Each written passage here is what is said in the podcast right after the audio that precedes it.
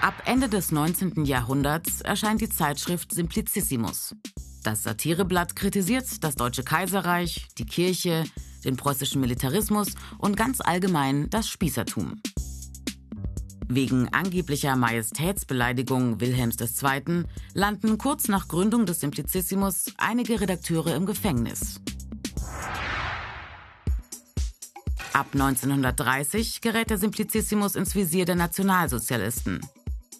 Endgültig zensiert wird er ab 1933 mit der Gleichschaltung.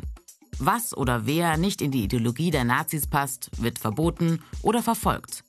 Zensur, ein wesentliches Merkmal von Diktaturen.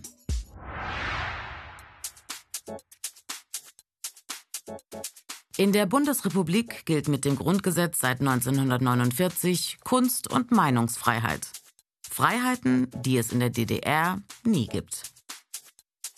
In der Bundesrepublik testet seit 1979 die Satirezeitschrift Titanic die Grenzen der Satire und kassiert immer wieder Prozesse und einstweilige Verfügungen. Ein Stück Fernsehgeschichte schreibt die Satiresendung Scheibenwischer. 1986 steigt der Bayerische Rundfunk aus der deutschlandweiten Übertragung aus. Grund? Ein bissiger Sketch zur Atomkatastrophe in Tschernobyl.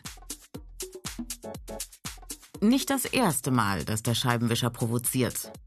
Schon 1982 beschwerte sich die bayerische Staatsregierung wegen einer Sendung zum Rhein-Main-Donau-Kanal.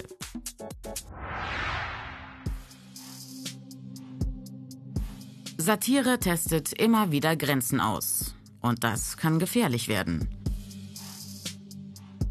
Die französische Satirezeitschrift Charlie Hebdo veröffentlicht ab 2006 immer wieder Karikaturen des Propheten Mohammed. Islamisten drohen mit Vergeltung. 2011 gibt es einen Brandanschlag auf die Redaktion. Am 7. Januar 2015 überfallen islamistische Terroristen eine Redaktionssitzung und erschießen zwölf Menschen.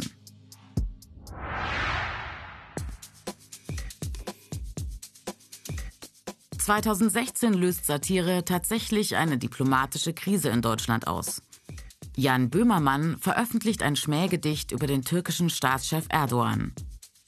Die türkische Regierung ist erbost und verlangt die Bestrafung Böhmermanns.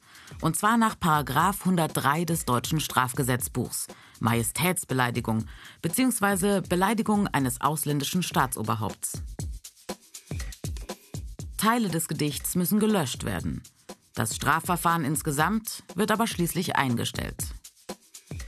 Eine Folge des Verfahrens und der Satire Böhmermanns der Majestätsbeleidigungsparagraf wird in Deutschland 2018 abgeschafft. Begründung, er sei veraltet und stamme aus einer längst vergangenen Epoche.